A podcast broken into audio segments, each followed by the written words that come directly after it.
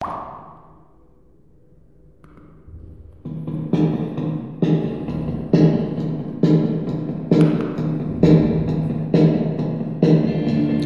night has come.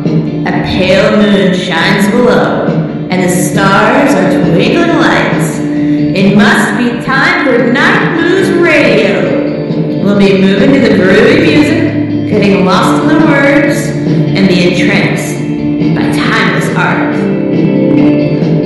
Good evening, and thank you for tuning in. We're glad that you've come to listen.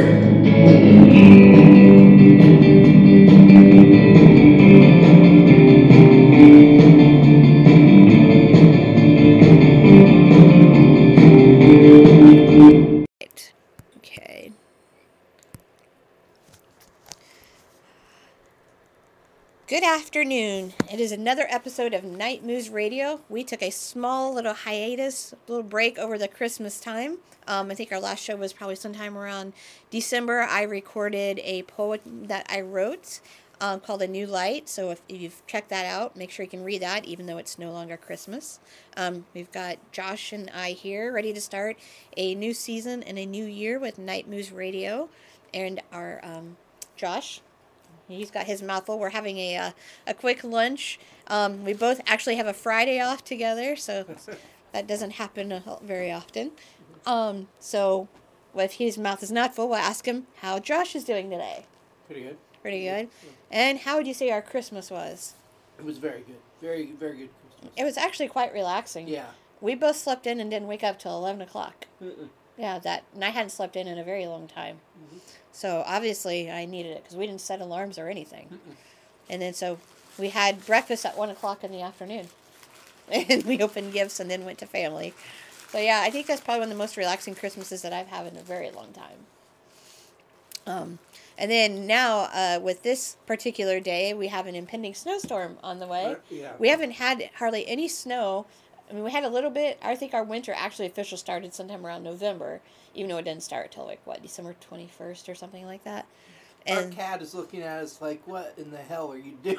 yeah, we, well, we normally do these in our library, but like our library doesn't have heat. There's no vent. We can bring in a small space heater, but it's warmer in our living room. We live in a uh, very old house that used to be a mansion back in the 1800s. I'd like to see that old picture. that Yeah, You yeah. talked about that that guy had. Yeah, he's his a local author here in Arthur. Noel What's his name? Noel, Maybe you can promote him a little yeah, bit. yeah. them. Noel Dix. He actually goes to the church where I work at. Is that related to Dick's Pharmacy? No, or- I don't no? think so.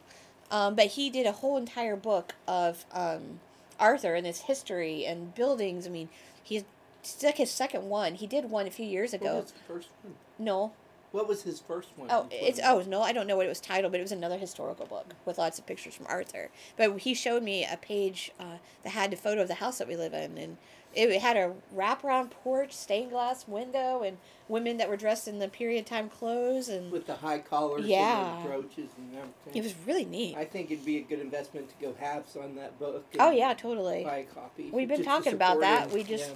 Need to do it. uh, so, but yeah. So anyway, our cat left. So I guess he figured we weren't doing anything too interesting. he just saw that we had Well, the food. way he was looking, he was sure. He's probably wondering what are they doing. Yeah. But so anyway, we're starting a, a new year. Um, we've been with the Cloverleaf Network since last summer now, and I think we're doing pretty good. Um, and Ian's been, I think he'll be start doing some new shows again pretty soon with the Hollywood Connection and Cloverleaf Radio. Um, I hope to do some more with Soul Stories. And uh, I won't talk about it now, but I've got a really good idea for either to replace Soul Stories or to do another show, but we'll talk about that later. Oh, and and our compilation for our, Our compilation for you know, our stories. Oh, you know our dream anthology? Yeah, dream anthology, Cherry. House Press, yeah. If any of you who listen to us are familiar, we run a small publishing press called Cherry House Press. We're taking submissions uh, for an anthology that will be about dreams. Um, I told people they can submit poetry or stories. It can be fiction or nonfiction. We've had tons of submissions. They're rolling in like crazy.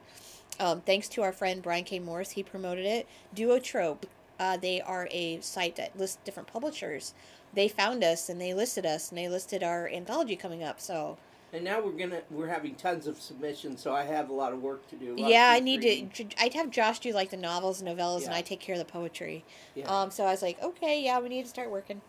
So anyway, so if you have ever had a dream or you have a story about one, you can submit it to cherryhousepress at gmail.com.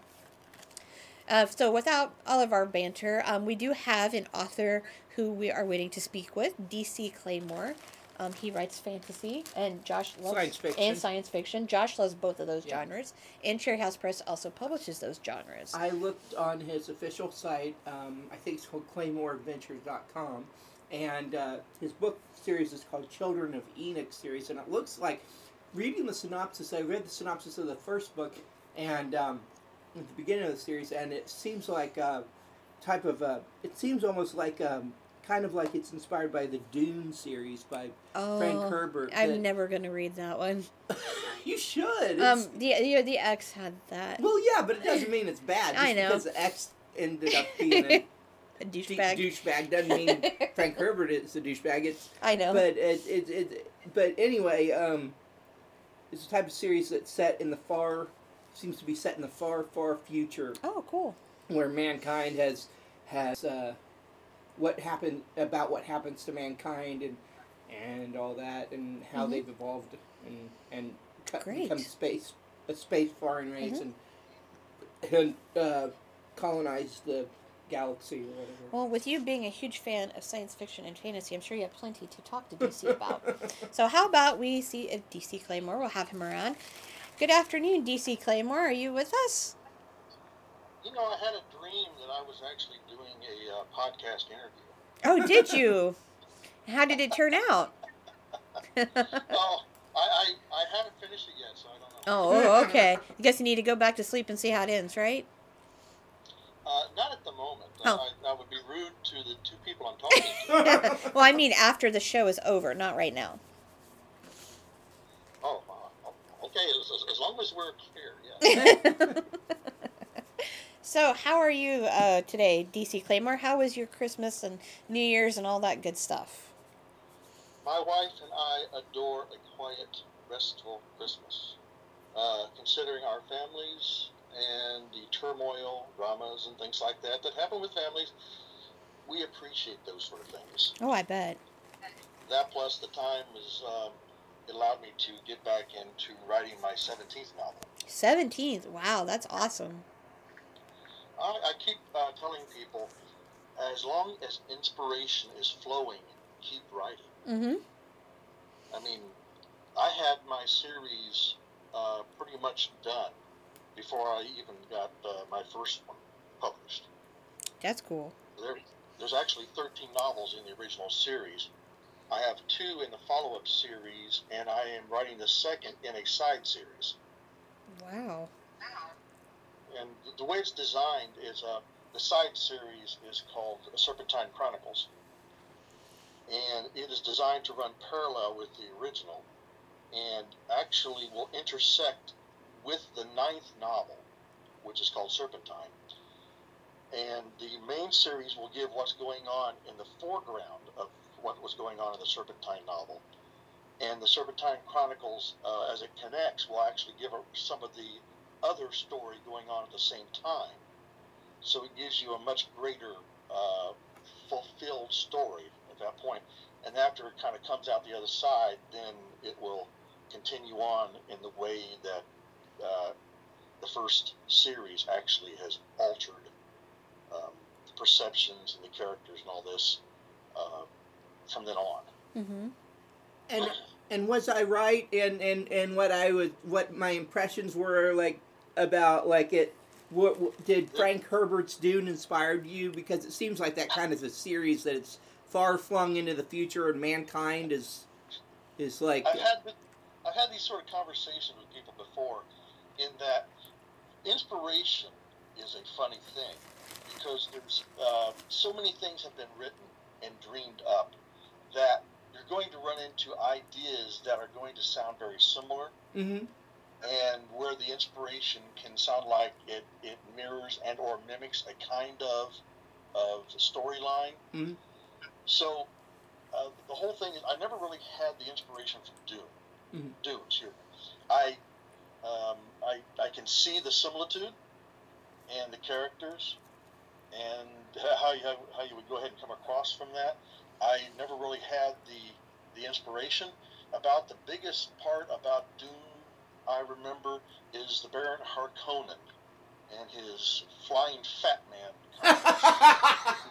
the hover suit, yeah. and uh, it will be interesting to see what they do during the remake, and I hope they don't blitz-size the stuffings out of it like they well, do all the other remakes that they've been doing. Well, you know um, that Ale- Alejandro Jodorowsky, um, who they were planning on making a adaptation of Dune in the late '60s. You probably know something about that. Um, they made a documentary on it that's now out on the. You can get it on the internet and find it on the internet and stream it. And they said that if the, that that Dune had been made, unfortunately, it wasn't made, but if that Dune had been made, that adaptation, it would have made Star Wars seem like a little splash in the water. I, I, I did realize, mean, when you when you watch the movie, uh, anyone who has any inkling of plot of of what's capable of happening realizes that this was just a shell. Yeah. There's so much more going on behind. There's so much of a pre-story. There's so much more depth mm-hmm. that they really didn't have time to get into. That it was kind of a skimming over. And does your series like have that huge, epic, far-flung depth where I mean it's just a huge, sprawling space opera, and mankind has this huge history and all these things that happened? Does that have? Well, well let me give you a little bit of a um, the, the idea on it here. Mm. The, the idea was uh, a, an offshoot of mankind was allowed to develop, was basically placed on uh, this planet on the other side of the Ursa Major cluster. The person they take from Earth to create this colony, his name was Enoch.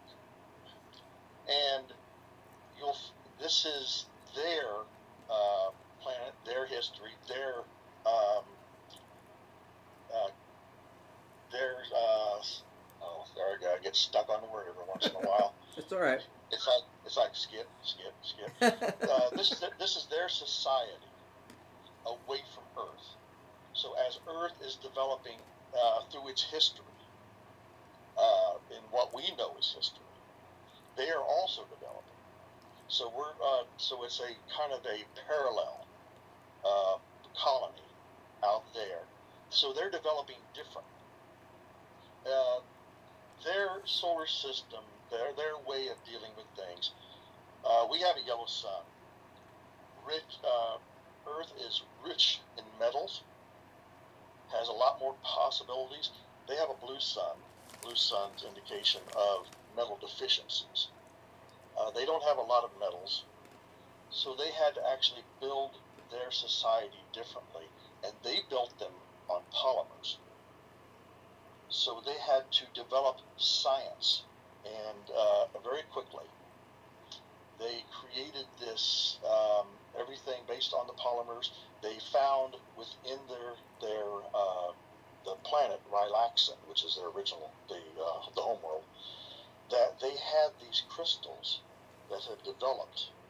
Uh, they called nucleotide crystals. And through their science, they found that the energy can be released through a certain type of subharmonic. So this is really what they use as the basis for the energy in their society, this natural creation of crystals, mm-hmm. um, which is kind of where they you get the very first novel uh, concept, the, the crystal conflict because there develops this problem where they are having trouble getting the crystals. So they have this this uh, problem with their society of of keeping everything going. Uh, so within the first novel, it's, it's really basically based around a boy. The the, the situation is their hyper science society found Earth. And the biophysicist that happened to find Earth took back with him an Earth female to their society. It's a different type of class. Uh, it's a class system. They have the preferred, the intermediate, the residual classes. Um, they have these different expectations in the classes. Plus, they also have the untouchable class, which they call cetos. And those were considered the dregs of society, those who were considered genetically unfit, mm-hmm. per se. Because they have this type of a clone, sort of, uh, because the genetics are very tight. Everyone's very similar to each other some sort of shade of brown hair, some sort of shade of brown eyes. Blue eyes was was actually finally accepted within the last 500 years.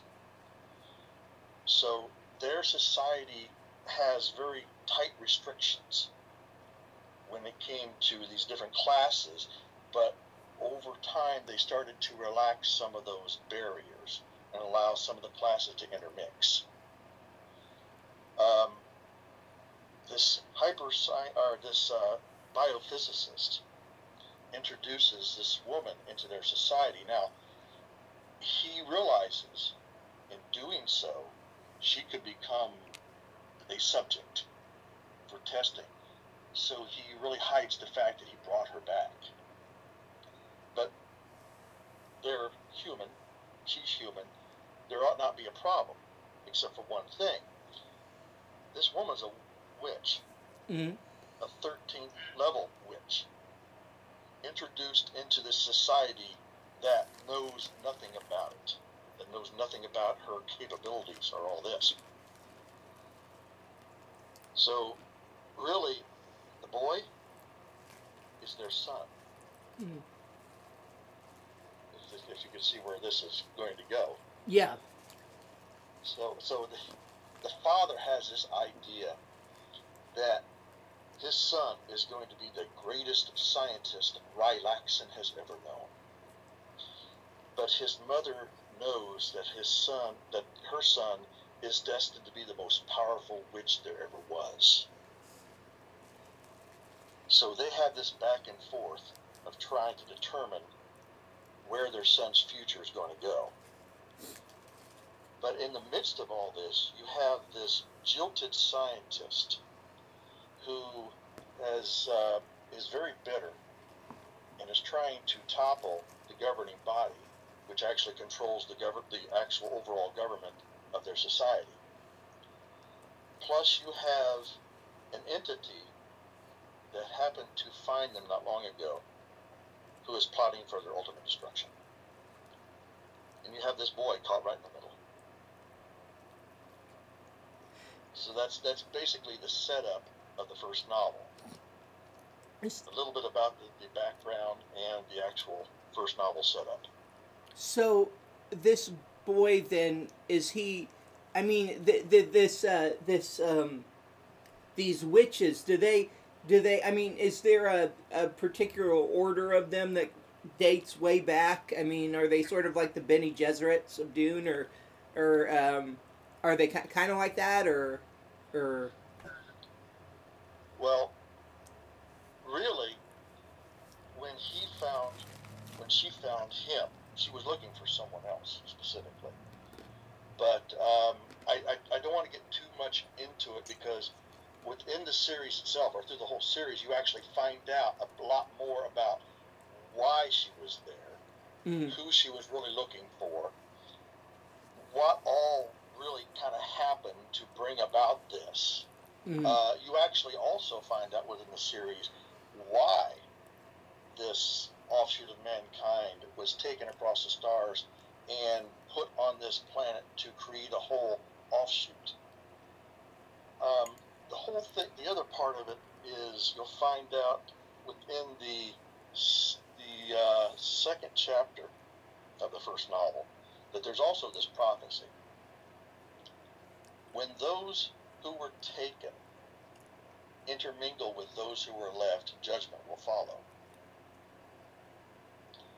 The, the whole roundabout idea behind that is if the two cousins of man intermix it's supposed to signal that there's going to be an end to their society.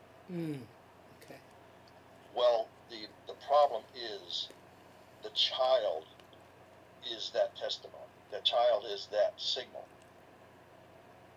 So now you have to look for in within the series is like, is he really actually, or is he, or is it not related to him, or how is he related to that?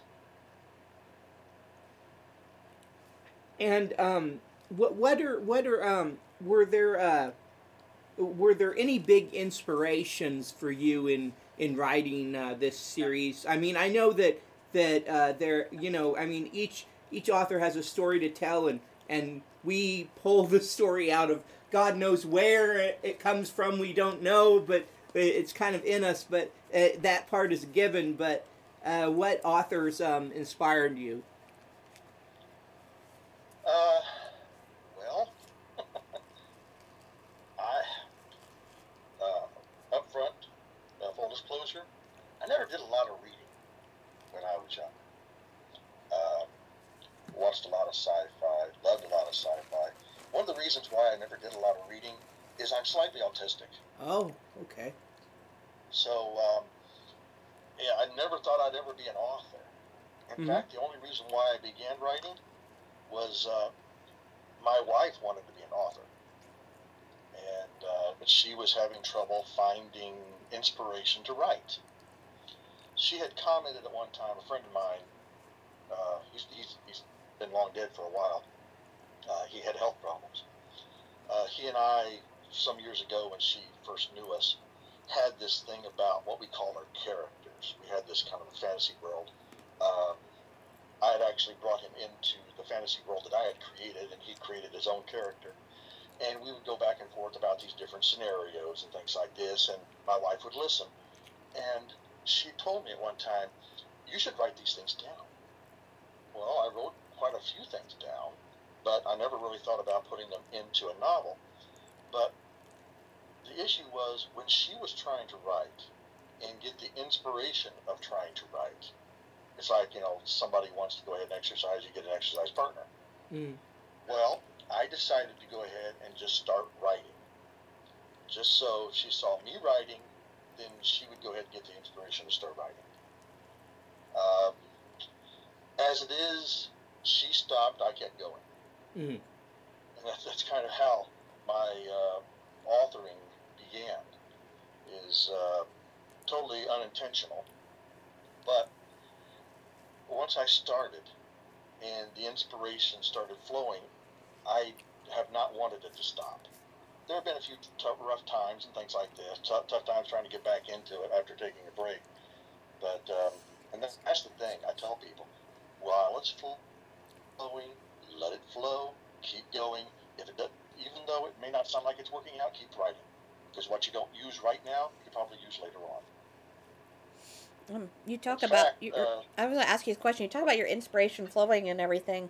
Do you have like specific times of days or uh, weeks, or, is it just just write whenever it hits you, or is there like I know for me, like a lot of time things hit me really late at night, especially like after midnight and or eleven o'clock. I mean, do you have certain times of days where everything is just flowing, or is it just flowing all the time? Most of the time, I have my most active times uh, when I'm in the evening, but I have a normal evening job too, so Mhm. it's kind of hard to find that. But if I can get into the right frame of mind, I'll usually go ahead and put on some very uh, low new age type of uh, inspirational music in the background. Sit down and actually let my mind start to to tune in and just start letting it flow Mm-hmm. It's like it's like uh, after so long after this like for like 16 years anyway. So after a while you learn that there is a way of kind of helping to bring it out and, and helping it to flow. In fact this particular series itself this is the second time i wrote it. The first time it was actually only six novels. And i i as i was we're coming up on the end of the sixth novel uh, a friend of my wife's who had uh, started reading the first novel pointed something out, and I found that there was a slight problem with the original premise. And unfortunately, since it went through all six novels, there was really no way for me to correct them. So I ended up trashing my first six novels and um, reconsidered, got rid of the original premise, brought some of the subplots and sub premises forward, added more characters, added more interaction, action, uh, plot twists, sat down and started rewriting. And my six novels turned into 13. Now, how how um how many pages is an average uh, novel in this series? Oh, now that right there, that is a little complicated because it really depends on which format you get into. Of course, if you look at it on the e-novels, there's a heck of a lot more uh, pages. Well, I'm just talking about the regular print. Um, you know. I, I, I normally go by chapters. Okay. Um, like my first novel has 80 chapters, I think. Uh, one, one or two has 80 chapters. The, other, the third one has 102 chapters.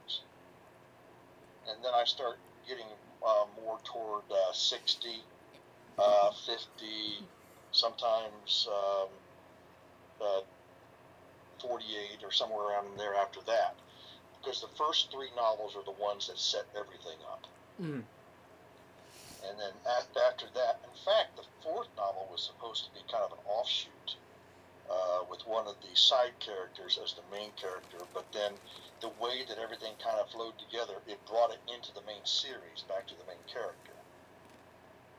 So, I mean, I, I don't just have Byron Kumra, which is the main character of the series, but he has other friends that come along, other cohorts, people who he will work with and all this, that also develop, will have also have their own quirks, their problems and things like this that they work out too.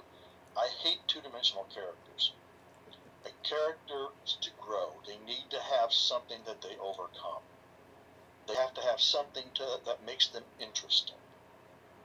So from hearing from some of the people that I've talked to, if it's uh, most of the time it's not even necessarily the main character that they that they take a connection to. They'll connect to some of the some of the other characters that are with him because they can identify with them, some of the problems that they're going through that they overcome, or just something about them. So there is more than just one character to have as a favorite. I'm not really into um, that role playing gaming, but like with all these different worlds, and all your characters, and you said you used to build characters. It sounds like I don't know if someone had the uh, I guess the knowledge how to do that. It sounds like you write the kind of books where someone probably could make like a game out of them. Well, interesting you say that. Um, the uh, I uh, there's a, uh, a person where I work. I, I call her my uh, adopted daughter. Mm-hmm. Uh, her name's Brittany. Uh, she uh, has been kind of connected to the story from early on because knowing her, uh, she got a big interest in it as I was writing because sometimes I would actually read to her some of the pre-edited chapters, Mm-hmm. and she got so much into the series. Uh, she she has really gotten into a um, a mindset about the Serpentine Chronicles that I'm writing, Mm-hmm. and she says that uh, she would love to take some of the ideas and work them into some of her role playings. Yeah, I could see that from you know everything that you've described, and then how you even started the series in the first place, with just you and your friends coming up with characters. I mean, I, I know how people would build characters because the person I was with before did a lot of role playing games, and they would sit around the table to create characters, and they'd have these worlds, and it sounds a lot similar, and it sounds like you could easily make a game out of your your series. Well, I my my wife has told me that uh, she could see the series as a movie, and Mhm. uh, even even Brian uh, Morris, he was talking one time with his cast about uh, the way that he sometimes would write, envisioning and all this. Mm-hmm. That's the way I write. That's cool. I actually let my characters work through the situation, through the plots, coming up with ways of uh, overcoming and all this, and me as the author watching it in my head, kind of just transcribing uh, what they're doing. My characters are the ones who've been driving the plots. And from time to time, they will come up with solutions that even surprise me. Oh yeah, So I mean it's kind of interesting. To, Characters- to actually. Go ahead. characters come to life like that. Um, I was in one of Brian K. Morris's chats. You I think you were there. Um, this evening chats. Those are usually the ones I can make.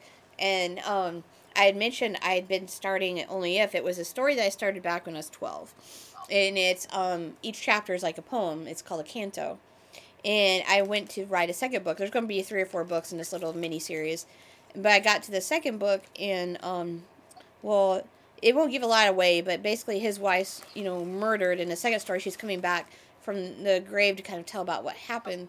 And, you know, I made her out, out to be this innocent little person in the first one. And so in the second one, like, I felt like I had no control over it, and she did a few things that really made me unhappy. And so, but I felt like I didn't have control over that. It's just what she did. So I think when we're writing stories, while we're envisioning it in our heads, like, um, somehow the personalities that we give them, I don't know, but they kind of come to life and you know, they do do their own thing. It's I know if you were to tell someone else who wasn't a writer this, they would probably say you're crazy. Well, the the you'll you'd be uh, I mean, some people would be surprised when you allow mentally your character to breathe and make their decisions. How sometimes opportunistic they can be. Mm-hmm. So, I mean, but it's interesting you talk about being 12 because that's actually when I started developing my character. Oh, really? That's awesome. Uh, for me, my fantasy world was a coping mechanism because I was a very big introvert Mhm. when I was a kid. And I really didn't have a lot of friends. And I had developed a character, my original character, to put him in situations and reason him through. And it was and it was actually for me a learning, developing sort of thing. Because, slightly autistic, going through school, not necessarily getting it very well. This whole thing about making friends didn't quite work out for me as well either because, you know, how the heck can you do that when you're a big time introvert? Yeah. And so it was just a way for me to to kind of consider if I was in this situation through my character, how would I work it out?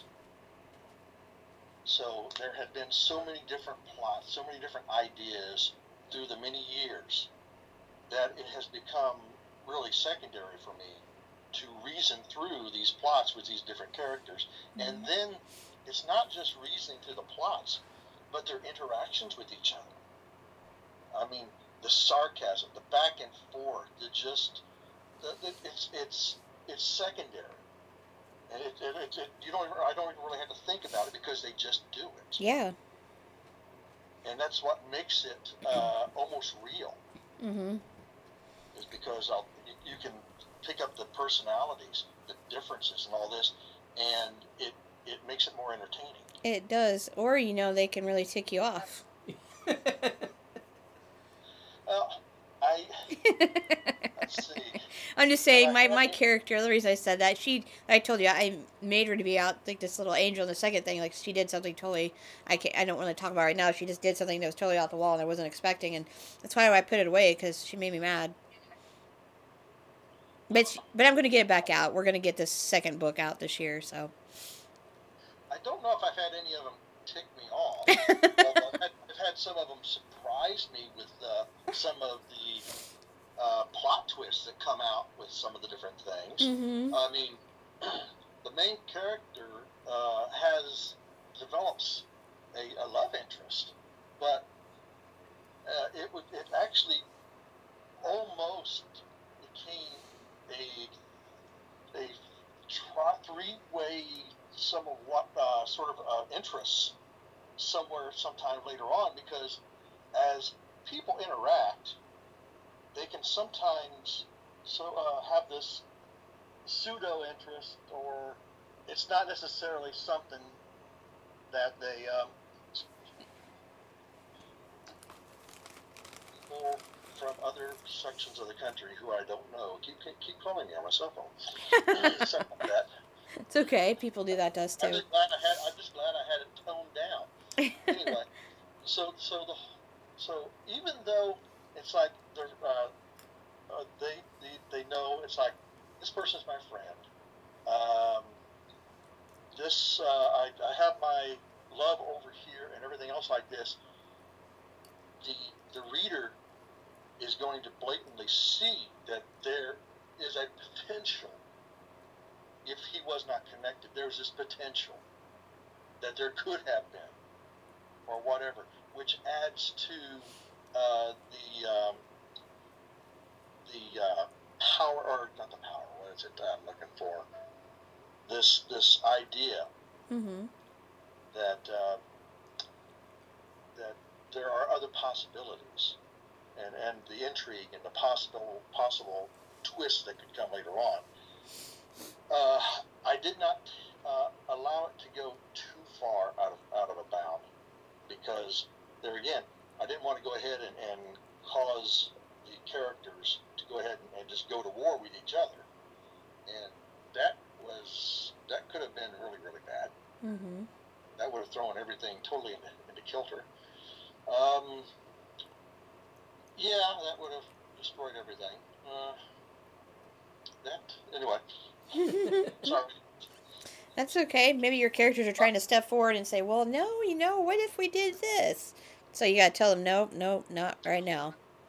I, I, I could just imagine if uh, if uh, his um, if he had allowed himself to kiss his second in command, that uh, that um, future wifey would have definitely caused all sorts of uh, uh, damage. Let's call it that. Yes.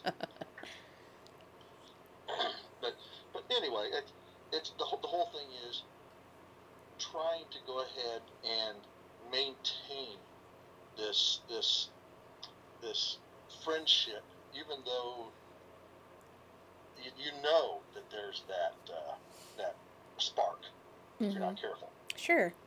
Um, one other question I have. Um, what kind of advice would you offer for uh, like new writers or new authors or them trying to you know get their work out there you know or getting into the whole you know writing field and publishing field what, kind of advice would you offer them First, for writing, I'd just say just keep writing. yeah because even they may not even think that they are good enough. Okay, well, here's a clue. I wasn't either. Because when I started, I had to actually work out my writing skills. Uh, I asked my wife about uh, my writing skills. She said, uh, um, "See Jeff run." Okay, well that that's kind of bad.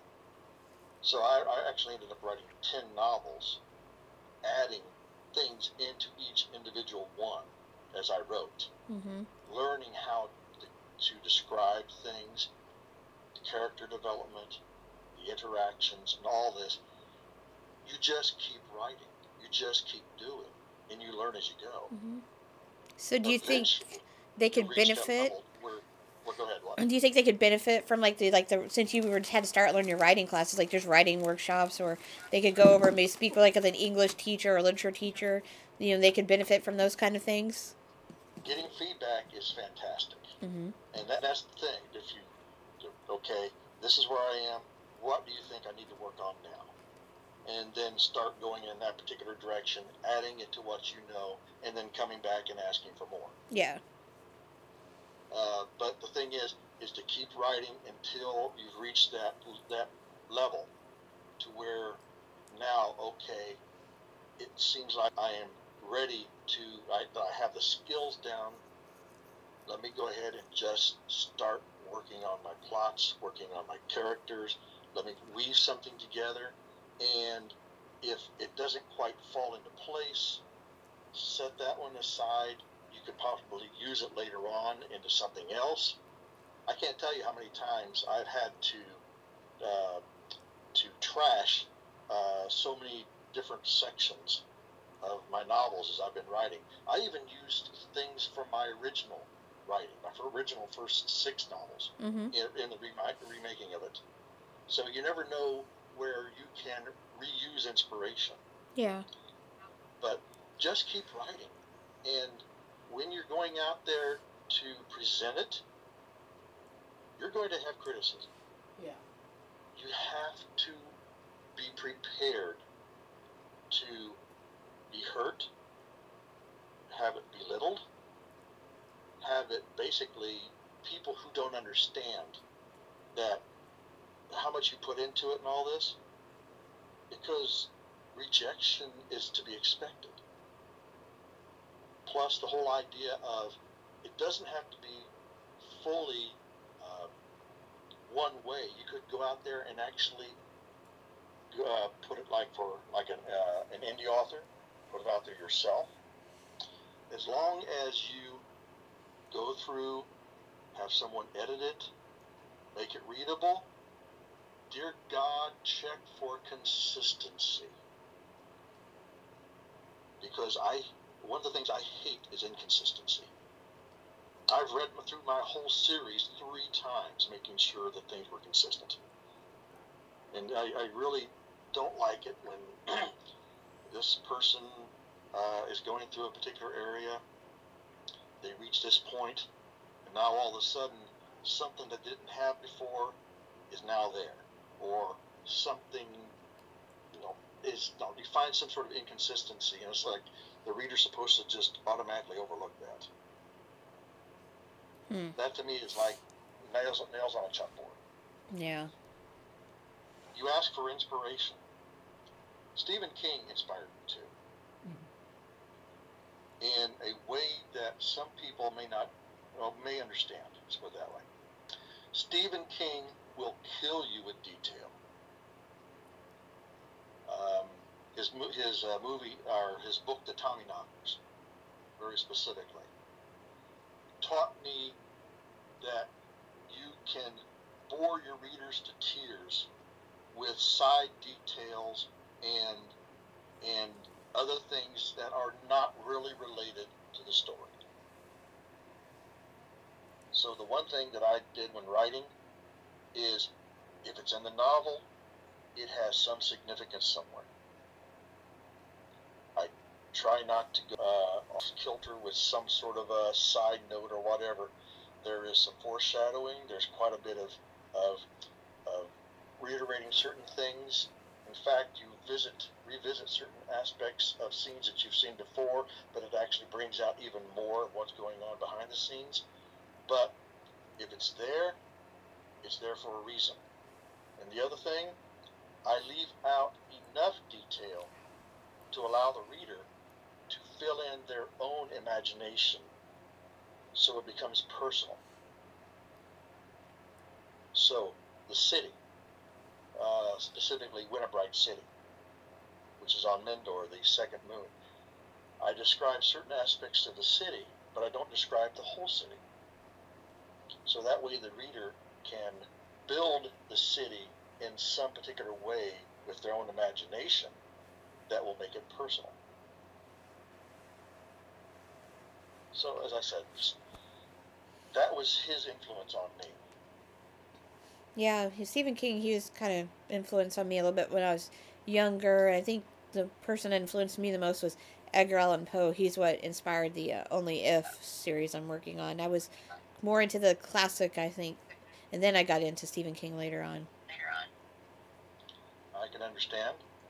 Um, Josh, you're quiet. He- He's letting me have the floor. I, I well, I thought I talked too much, you know, a little We too take much. And, we take turns, Yeah. kind of. yeah. And one other last question I had, um, I, I probably should have looked at your site better. Are you self-published? Or are you like traditionally published with a company, or what do you prefer, or, or what do you think is better? Um, if you wait for traditional publication, there is a long wait. Yes, there is. There's also the, the, whole the whole formula for traditional publication is they they look at it, they read it, they consider the genre, they consider the viability of the market that and the niche that they're going to go ahead and put you in, the return, And the other is okay, reading. Uh, reading is a narrowing market when it comes to the the world of multimedia. Some people continue to swear by it. Some people will will swear at it. Um, it's it's the whole aspect of the population. This is the reason why audiobooks are becoming such the big thing now. It's like you, you don't have to go ahead and sit there and interpret the words. You can hear it. But some people love the personable interaction with the words uh, more so than hearing it. Yeah. The uh, but see, it really depends on their formula on your rejection. If you don't have something that's going to have a huge market, that's going. By the way, that's the reason why romance is so so huge. And uh, my wife was was asking me one time when she was trying to write one of her romance stories uh, for my help. Well, she didn't like the idea of the UFO coming down. So it's it's like okay, I'm, I'm, I'm sci-fi fantasy, and you asked you asked me to help you with your romance. Uh, if there's not some sort of alien, some sort of a uh, space uh, space uh, battle going on, or somewhere some uh, wormhole opens up, and through time comes the Grim Reaper along with a bunch of Vorpal bunnies and something like this. Um, how are you expecting me to help you? Yeah, she probably didn't want an alien to come, you know, uh, wisp her character right off her feet. You know, that probably wasn't her idea of romance. Well, you know, you you you can tell your wife that um, romance, the word romance, uh, in referring to uh, literature, it used to be known as very imaginative, far-flung adventure, but then it turned somehow the genre got turned to the whole lovey-dovey stuff. I don't know how that happened, but Well, it, it could be possible that the women who, who weren't getting any action from hubby uh, way, way back when, it, it, it, it, the, the, the action turned into a far-fetched fantasy. So maybe that's possible. Yeah. you were talking about audiobooks earlier, and you know I do better reading the books on my own. I was one of those kids when the teacher like they would read these paragraph or a few stories out loud, and you had to answer questions. I don't do good with hearing the story out loud. Like I need to read it. So, because then I understand it better and I can see the words and like interpret Connect. it. Yeah, Yeah. and interpret my own way. When I just hear someone reading it, it doesn't feel personable to me and i have trouble learning um, comprehensive by listening so like i used to do poorly whenever they did those stupid tests like teacher would read it out loud and then they start asking the class questions and then they'd be like well weren't you listening and like you know if the teacher would have given me the couple paragraphs to put in front of me i would have been just fine but i just i don't do well with audiobook stuff Well, the other thing is too, the reader is reading at a certain speed, but that may not be your speed. mm-hmm And in reading, you read at your speed. yeah You have you can pause, you can consider, you can even imagine and and actually project in your mind where the story may go, and then just keep going on at that point. mm-hmm So you have a much more control when you're reading the word than listening to the words. yeah Because otherwise, listening to the words, you can be rushed. yeah Yeah. that's yeah, that's my problem yeah. you know because like i need time to kind of think about it so you know i was the one who excelled more like okay go home tonight and read chapters one two and three and then come back tomorrow morning you know that was me i you know the reading out loud stuff just not me So, so Josh, Mhm. to list all the things that are within the, within the series, we have hyperscience, super science, cybernetics, genetic manipulation, creation of, of additional races, space travel, time travel, something I call meta beings, basically human animal hybrids, uh, magic, um, some sort of a, uh, uh, well, the meta beings are really related to more when it comes to the aspect of serpentine. which is the ninth novel. but all that is all thrown together into a big old cauldron, mixed up, and then put into a series. So I try to be very encompassing when it comes to the whole aspect of the, the sci-fi fantasy. Yeah, that that sounds. I mean, it's it sounds great. I mean, Sounds like you've touched on everything everything you put there is. into it, and and um, yeah, I mean, sounds fantastic. Um, and you said it's it's available for both print and ebook, right? Well, the first four novels, I went through a. Some people call them. Uh, oh, I had the word there a moment ago. The um, one of those pay to, to pay to print or pay to to publish. Uh, vanity, I think they call them, type publisher. And uh, the first four are available in e-novel Mhm. and uh, actual print itself they when they published them, I could not control how much they covered. They uh, charged for the book and for the e-novel. The um, I had problems with them as the fourth novel was coming out, and uh, all of a sudden, all my e-novels vanished, Oh no. and you could only get them off of their site. And come to find out, back and forth was Am- with Amazon and the publisher that the publisher had removed them Oh. because they wanted that little bit that Amazon was going to get. Oh, So, nice uh, of them. Oh, So from then on, I learned how to uh, go ahead and format it, put it together, and put it out there myself uh, through uh, Amazon. Yeah. So I went ahead and got the original copies of my the novels from my, the publisher, and I put them back out there. And I have been doing five through the rest of them all myself. So five on is only done in e-novel only. I have to still get the format requirements and all this to uh, to start the physical novel uh, capability for those. I'm still looking to do that, but I'm still having all these other different things like work, uh, uh, getting the novels done, uh, things like this. Totally understand. Yeah. We've got day jobs too, so I mean, and then we're trying to start our small publishing press and do our own stuff and work. yeah. Well, sleep, sleep. What's that? Oh, Josh sleeps. He gets more sleep in than I do. I don't know. Try to get sleep when I can, but sometimes it doesn't allow me. Um, we just have. About putting it out there. oh, Yeah. sorry. The great thing about putting it out there myself, Uh huh. I was able to control the price on it. There you go. That's what's awesome about it. So the great thing right, right now, I mean, I've, I've had all my novels out there for 99 cents uh, for for some time. I've been trying to get people. It's like, hey, it's only this. Come read it. You know, leave me a review. Yeah, I know. Yeah. I'll, I'll live and die on these reviews, and people don't realize it's like, you know, this is gold.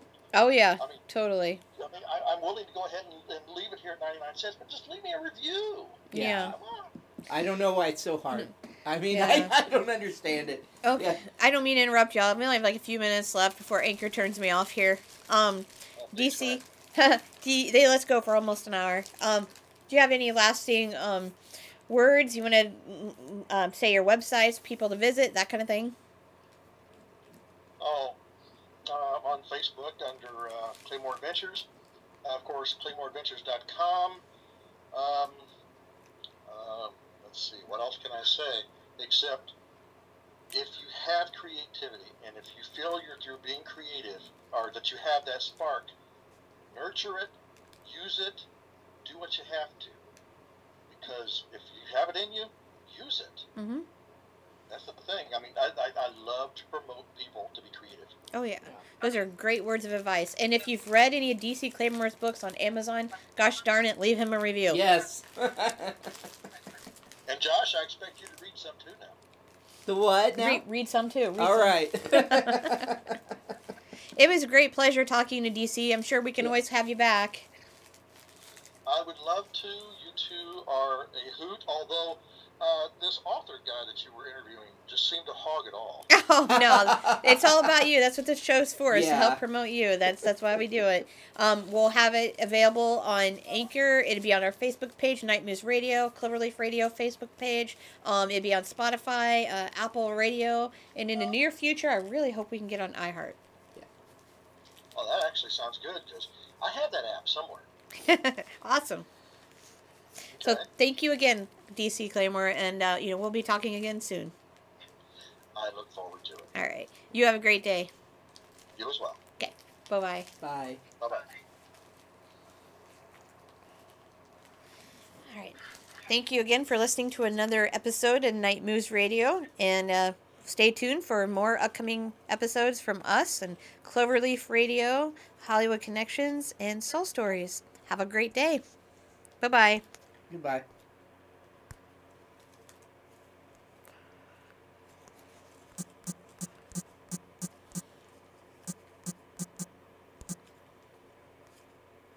Wait for that to save. And then. Let's see. Not necessary. You can always edit out that, that big talking guy in the middle. it's all a lot. Yeah, I know. I was wait for it to save, and then I, I have two other recording. Yeah, do what?